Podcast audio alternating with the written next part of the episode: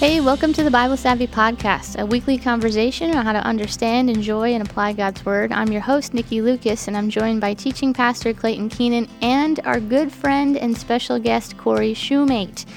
Cory is the campus pastor at our Streamwood campus, and he is an amazing teacher of God's Word and shepherd of God's people. And so, Cory, we are so glad to have you with us. Well, thanks for being here.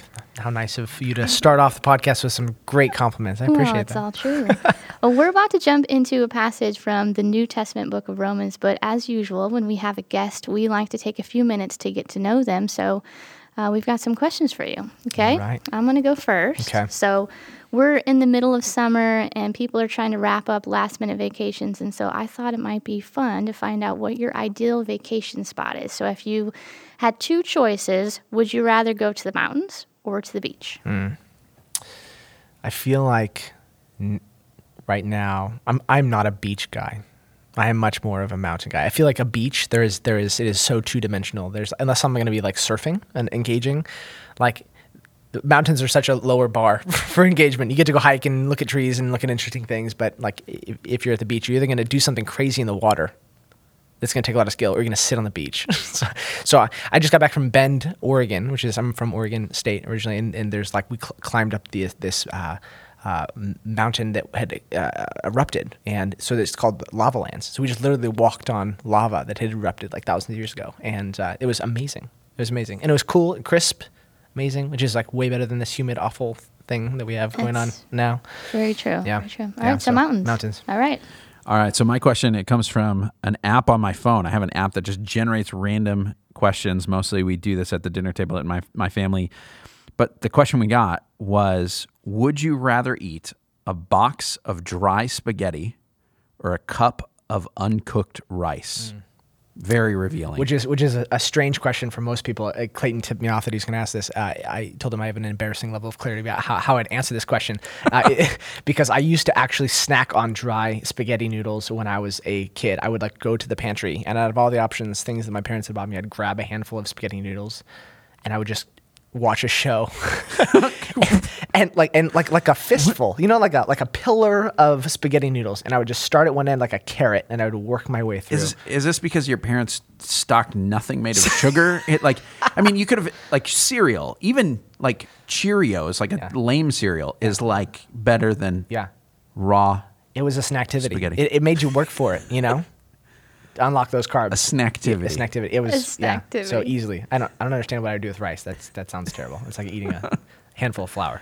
No. Yeah, I would, right. That would be terrible. All right. Well, there we go. Thanks for uh, letting Oh, giving happy us to little, give you insights into my em- little picture into yourself. self. Clayton said that was embarrassing. I don't know. I, I'm not as maybe I need to be more embarrassed than I am. Not that you have eaten it; it's that you regularly ate it. Like Reg- you went reg- back regularly, Like yeah. if you're ten and you do it once, Right. Like I totally understand that. Yeah. Like we've all eaten things that we probably shouldn't, but we Right. learned our lesson. Yeah.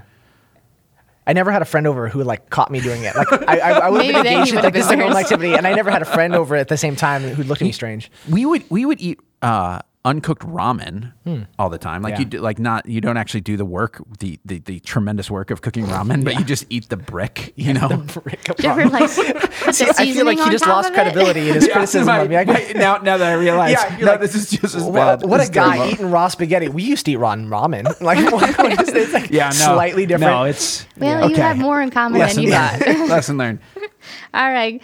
Clayton, uh, let us know what passage we're looking at today. All right, we are looking at Romans chapter 1. So we're starting the book of Romans, which uh, is exciting because Romans is uh, one of the, the highlights of the Bible. Not that there are some parts that are like better than others, but if you ask, you know, uh, a ton of people throughout church history, like what was the most significant book of the Bible for you? Uh, some of the greatest heroes of the faith would point to Romans. You know, John Wesley, Martin Luther, some of these guys that they'd say, this was the book uh, that really brought clarity to me about what it was like to relate to God. So uh, this is really powerful. It's also kind of a I don't want to say challenging, but yeah, I think it's challenging. It's it's one of those ones that you've got to do a little bit of digging uh, to get the most out of it because it's it's there's a lot to mine in this book. So I want to give us a little bit of context just so that as we jump into this, as we're reading this over the next few weeks, uh, we are looking for uh, things that'll be helpful. So, uh, Romans is a letter. It's not just kind of written as a book that was kind of published out there for anybody to read whenever. The Apostle Paul is writing to specific people. He's writing to a church that's in the city of Rome, the capital of the world at the time. And uh, in this is a, a church that he has never been to. So Paul has not been to the city of Rome. He has not met any of these people. This was a church that was started by other apostles, other people but he's heard about them and he knows God's doing amazing things there. And uh, Paul is planning on traveling to Rome at some point, and he wants to kind of introduce himself. And so he writes this letter to them. Uh, and he wants to address some of the situation he's heard about in Rome. And so this there's uh, this is not just kind of you know thrown out there like, hey, here's some things I want you to know. He's speaking to particular people about per- particular situations. And if you want to find out about those situations, this is good for any time you do. Uh, you're studying a, a letter in the Bible is to find out what the situation was. Two simplest ways to do that. We talk about this all the time when you're studying a book of the Bible. Uh, if you go and watch the summary video about the book on the Bible Project, they've got these great videos, eight minutes or less, and you get a great overview of what's going on in the book. Or you go to the beginning of the book in a study Bible. We recommend the NIV Study Bible, uh, and you read the introduction. They'll give you a great overview of the themes and the purpose and the, the reason this letter was written. Those introductions are actually available for free online, the NIV ones. Uh, we've got links to those at BibleSavvy.com, so you can go and you can find all of those resources there. Um, and you'll get some of the themes. So I recommend you do that.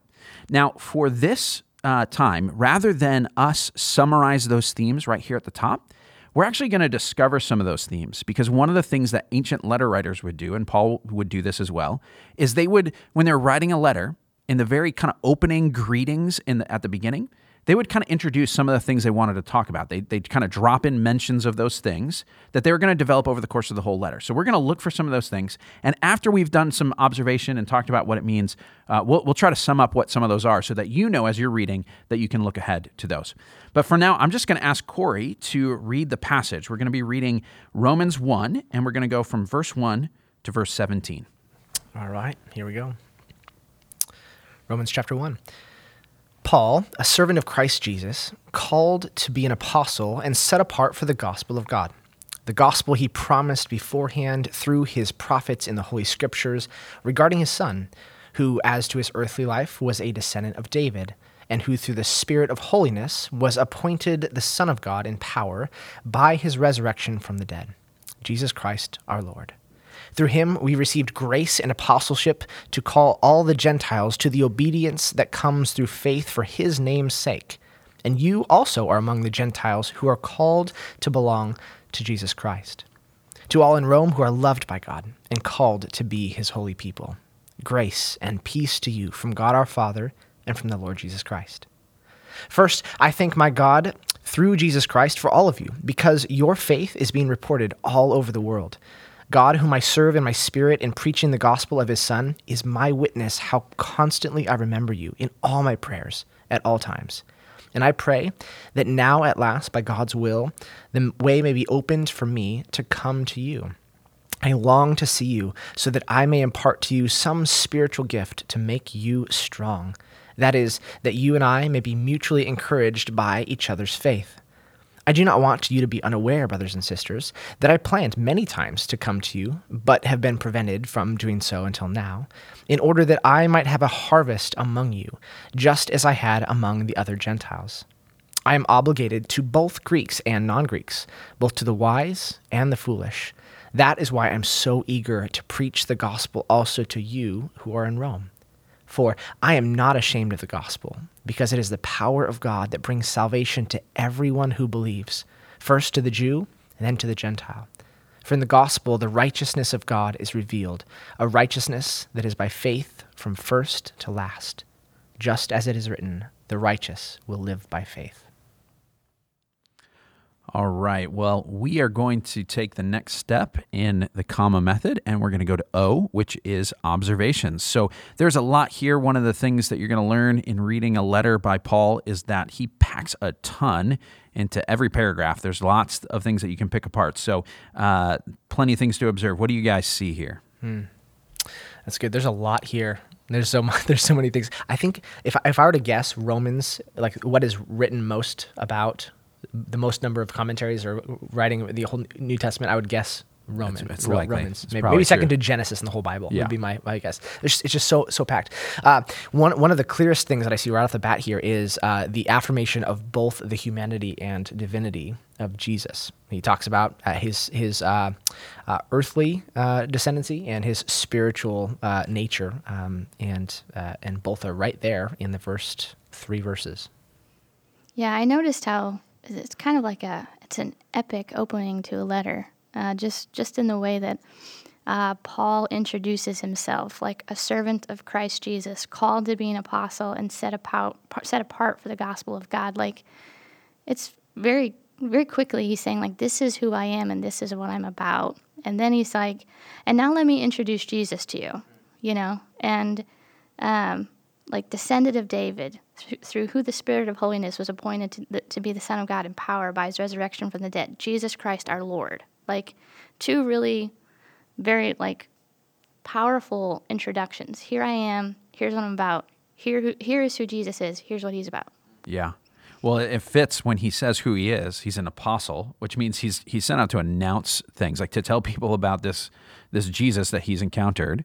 And then so he goes right into it. He like he's like, "Well, I told you what my job is. Let me do my job. You know, let me tell you who this Jesus is." And he he really does say a ton of important things about him. You know, um, within that, you know, I see, um, you know, Cory, you mentioned like the both. You know, he's the son of God, so there's the kind of divine side, but he's also got that earthly descendant. He's and not just it's not just that he's human he's a descendant of David. You know, so if you're if you're Jewish, you know this guy this guy is you know the best king we ever had. He's the one everybody looks to, and you have been waiting for like the descendant of David to come and be the king that we've been waiting for. You know, and so Paul's saying, "We found him. Here he is." Yeah. Yeah. There's also a lot that would trip somebody up here in the first like Yeah. like there's a lot of claims right there that are striking, you know, for the even for the Jewish audience, which you just mentioned, you know, they got Gentiles right there. Yeah. And that's that's a contentious thing. Like he, he comes out swinging in this, Yeah. in this letter, even in this introduction. Yeah. Yeah. Yeah.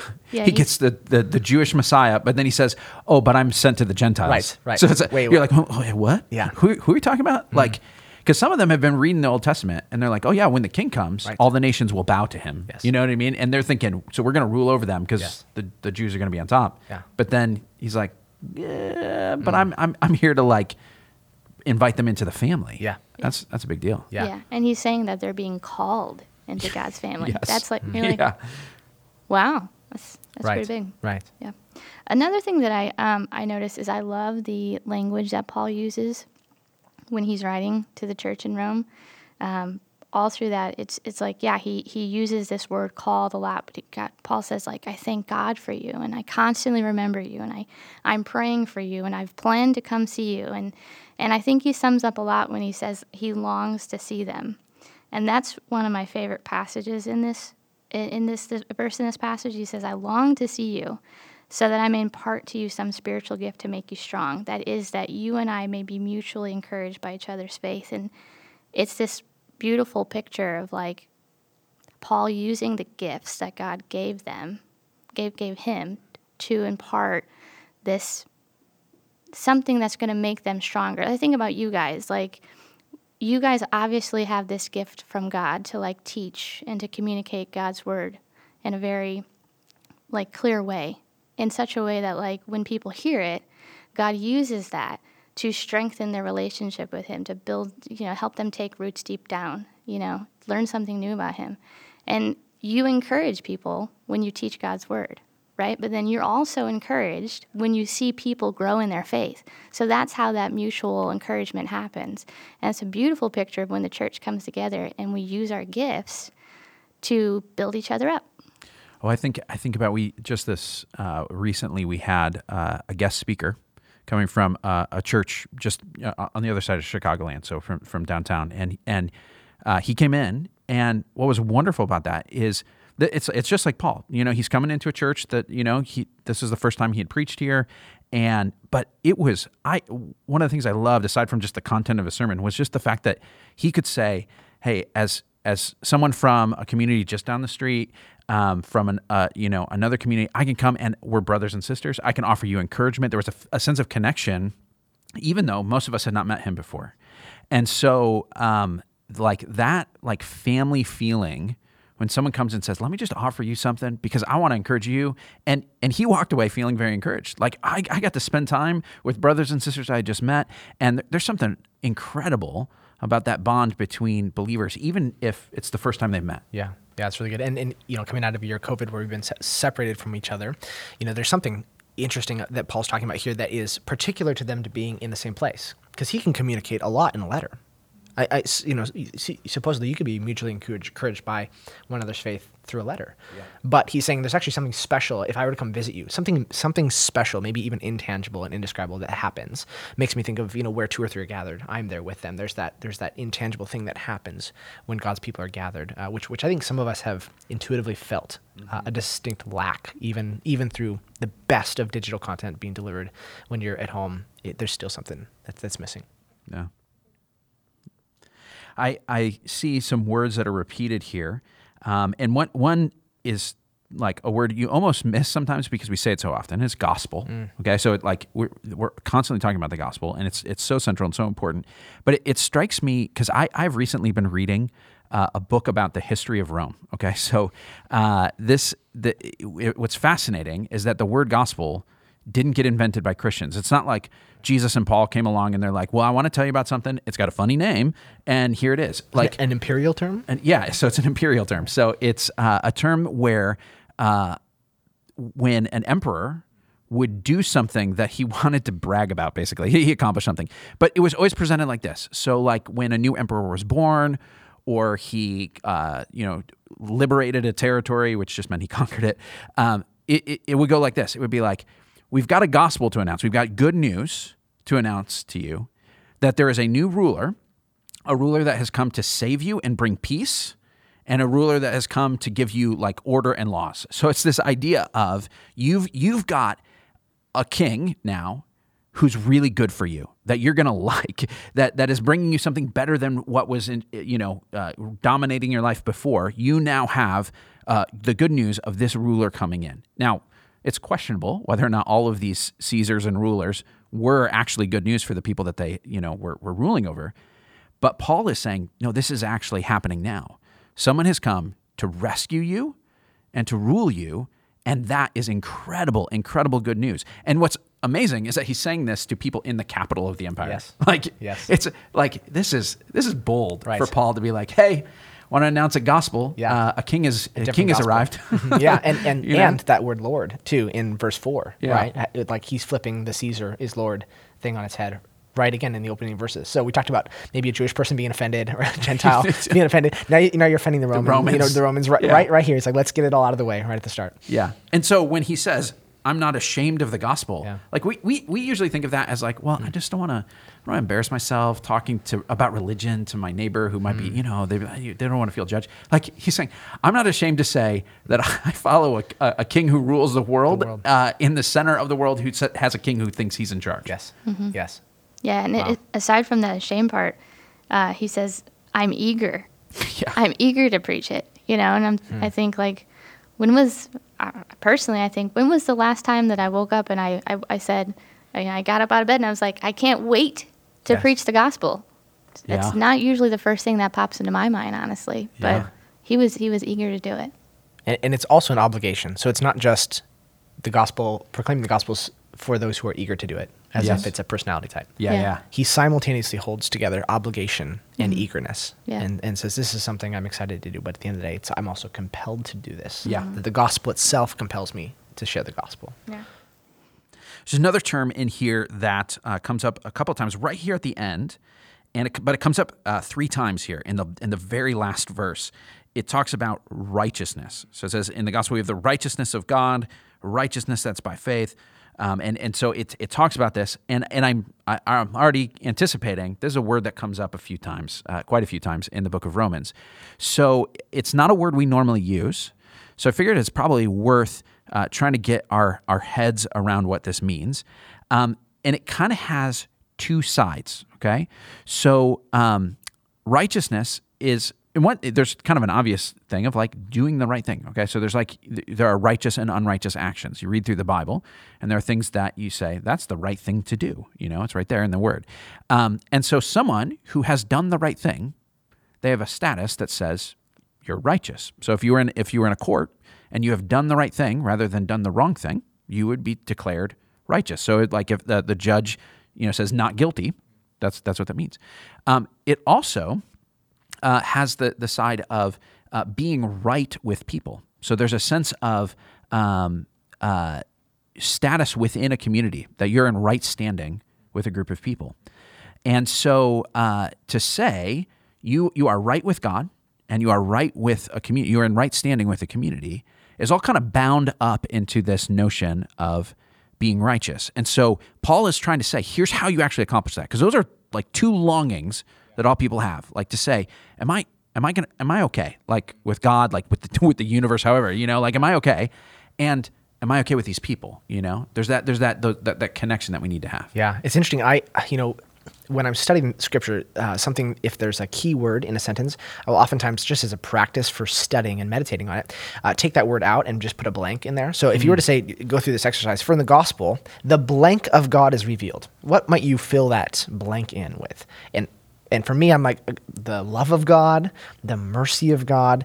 And so this word righteousness really caught me off guard because I don't think of God as needing to demonstrate his own righteousness. And if he is going to demonstrate it, the, the gospel, like God has nothing to prove to, to me. And, and yet, you know, here this word is. In my study notes that I looked, that, that that's interesting, the community aspect that you said.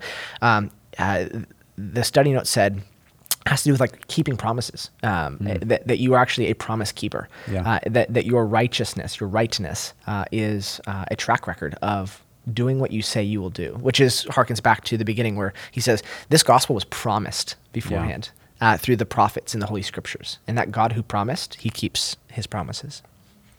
A lot of times, um, when you see God talked about as being righteous, um, it's talking in terms of the covenant. So God makes the, this agreement with His people, and you've got these different covenants throughout the, the Old Testament, where God said, "I'm going to do this. I'm going to." He makes a promise mm-hmm. that He's going to do something, and so when it talks about God being righteous, it's meaning He kept up His end of the deal. Yeah. And so I actually, I actually think when we see it says the righteousness of God, there's a it's a tricky phrase. If you if you uh, look this verse up in uh, a, a, commentary on Romans, mm. if you if you look up ten commentaries, you will find fifteen answers of what this phrase means. Yeah. Uh, it's it's all over the place because it, it's, it's it's a little bit ambiguous. Mm. So when you say the uh, the righteousness of God, um, it could mean the quality that God has mm. of being a righteous being, like he he is righteous or it could be righteousness that God gives to us. Mm, We're gonna yep. that's kind of implied in here too. Uh, can, there's a number of different ways that it can be taken, and so it's like, okay, what what are we talking about? But it seems like it's trying to evoke a lot of them. Mm. I actually think like the, the intentionally ambiguous, intentionally ambiguous, and it gets teased out through the rest of the book in all these different ways. Mm. But when you think about God being righteous as someone who keeps His end of the deal, yeah, that's what's going on in the gospel. Like one one of the right. things He said He would do is that he would put a king on the throne and mm-hmm. he would he would rescue his people and he would put the law in their heart and he would do it would make them right with him. Yeah. And we we went all over the place. Right. And somehow we didn't keep our end of the deal. But God's saying, right. I'm going to keep my end of the deal. Right. And let me show you how. The gospel is the story of how I did yes. it. You know? Yes. And that humanity of Jesus is yes. God extending the, say, the offer and saying, the end of the deal that you didn't keep, I will step in and keep. I'll also keep I'll it. keep that end for you. Yeah. Yeah. Yeah. Well, let's uh, talk about the the M in comma, which is message. What what message do you guys get out of this? Uh, when I, I I think mine goes back to just what I was picking up on with regard to um, being mutually encouraged by each other's faith and gifts. And so mine was, you know, how am I how am I using my faith and my gift to encourage the people around me? I uh, honed in on verse 16, uh, sort of the uh, climax of the passage uh, from from my study. Um, my message uh, that I came up, up with is uh, God's power to save comes through a message that we have a privilege and obligation to speak. Unpack that a little bit. All right. So God's power to save. It, it just this is sort of one, one of those mind blowing things. So if you think, what is God's power to, to save? He said the gospel is the power. And the gospel is a message. It's good news. And, and that's inherently going to be a message. And it's going to be a message that's spoken. There are particulars about the gospel that must be communicated. And, and therefore, it requires words to speak those things. This is the mind blowing part about the gospel. Who's going to speak those words? Uh, it is us sharing verbally, you know, and, and even scripture is communicated in, in human language. So there's this power to save that God has actually entrusted to us And so we get to, uh, yes, be obligated because that is the one venue, it's the gospel, to communicate that to people who have not heard it so that they may respond. But also, that I'm not ashamed piece, man, if that, if God's like, I'm the backer here, you know, this is, you can be sure that the check will clear because it is coming from my bank account you just have to hand it over right? Like that is a that's where that privilege and that eagerness comes from. And if you have shared the gospel with somebody who you have watched their heart come alive and their life change from encountering encountering the risen jesus that's all it takes for you to go eagerness is within me. And and that'll change your life forever. Yeah. Yeah. That's awesome. That's awesome. The the message i, I i'm getting out of this is the gospel has the power to change anyone both the people who are like me and the people who aren't. And here, here's where I get that. It's that, that Jew and Gentile thing, okay? So uh, the shocking thing in this, so when you think about the way Jews and Gentiles, because this is a, a, church where it's a mostly Gentile area, but there are, there's a strong Jewish community in Rome. So they're a church where both Jews and Gentiles have come to faith in Jesus, and now they're trying to live together. And Paul is saying, yeah, that's that's the that that was what this was supposed to do the whole time. It's the power to save.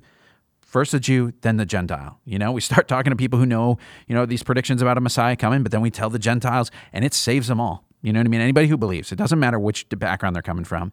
So some of the people that God saves are like you, and some of them are not like you. But that's what we were trying to do. Like that's that's the goal. And so um, that that's a that's a pervasive theme in the book.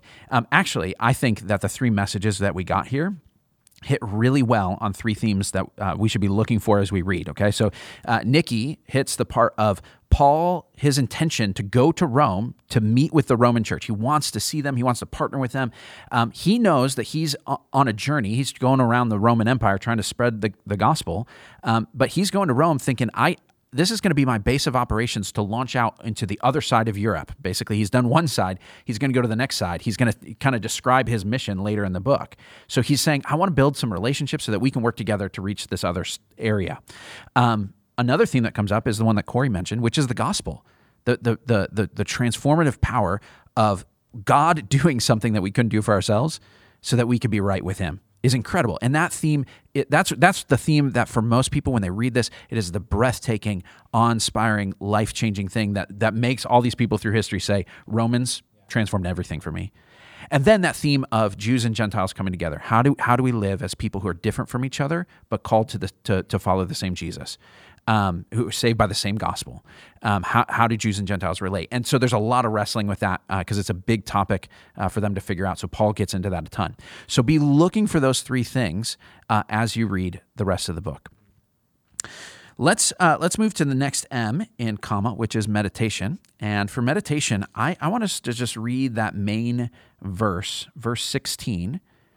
And as as I do this, uh, there may be just a phrase because it's a it's a big sentence here there may be a phrase that that uh, the Spirit of God just kind of calls out and says, "I want you to focus on this."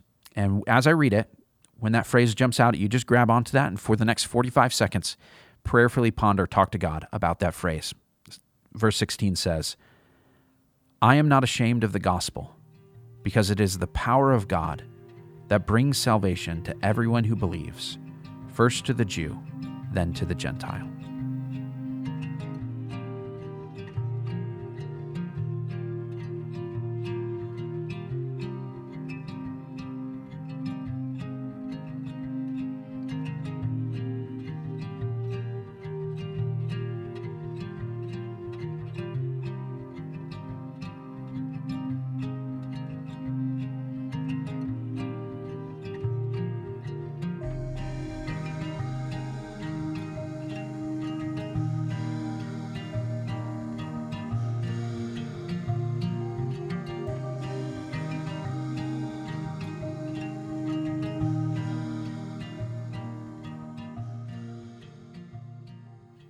All right, we are going to do A in comma, which is application. So let's talk about how we're going to respond to this. Uh, I think, well, I just thinking of that meditation that you just given us, like my my application was originally off of my message, but I think two kind of go hand in hand. Like I had I had written here, like I need to look around at at the people that God's placed in my life, my my circle of influence, and, and figure out how God might want to be using my my gifts to encourage others. But I, I think that faith component, you know, the the gospel component, right? It's like there's going to be a lot of people in my life who know God already, um, who you know I can continue to encourage them, but there are some people in my life who don't have a relationship with God, and so how is God using? How does He want to use me uh, to speak into their life that that power, that salvation aspect, where God can say, "Yeah, let me let me use what you who you are to them to introduce them to me." Mm, that's good. I think of uh, that word "everyone who believes." That's kind of my that meditation. Uh, what jumped out at me. There are there are people that each of us tends to write off, whether because of personal experience with that person or maybe categories of people. And here, Paul, uh, keep going back to this, right? He's like Jew, Gentile, Roman, those who are far from God, those right, those who are beat up, a broken, bruised, hurt, sinners. Everyone who believes. Like there is no category of person who God it, it, cannot save and redeem.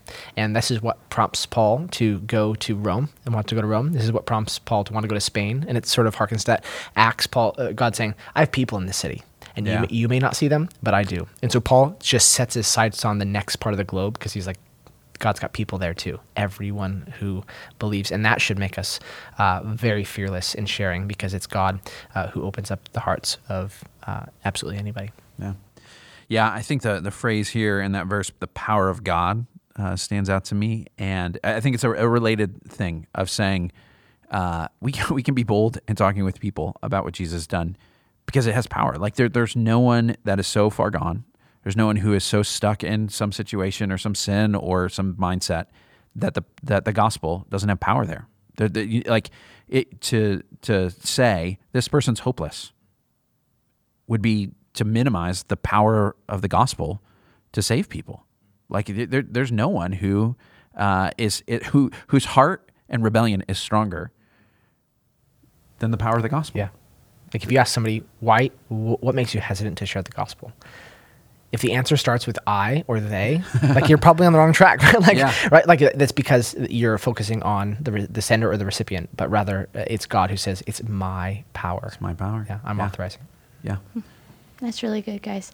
Well, Cory, thank you for being a part of this episode. Hey, it's a pleasure to be here. I've always been told I have a face for radio, so this has you just do. been a dream come true. You have a right? wonderful voice for it too. I mean, you got you got a runner. Somebody, I, I, I, mean, know. did you hear how he read that he passage? read that passage. That's not, yeah. He's going to give you run for your money. Yeah, that's. All right, friends. Well, that's all that we have for you today. Listen next Monday for a new episode. We'll be looking at another passage from the Bible Savvy reading schedule. And in the meantime, if you're not following along with the reading plan, you can check out BibleSavvy.com to download it and start reading along. Also, you can subscribe and leave a review on whatever platform you're listening on. Email us your questions or suggestions at podcast at BibleSavvy.com. And if you're a Twitter fan, you can check us out there for additional Bible Savvy insights. Lastly, tell your friends, and we'll talk to you next week.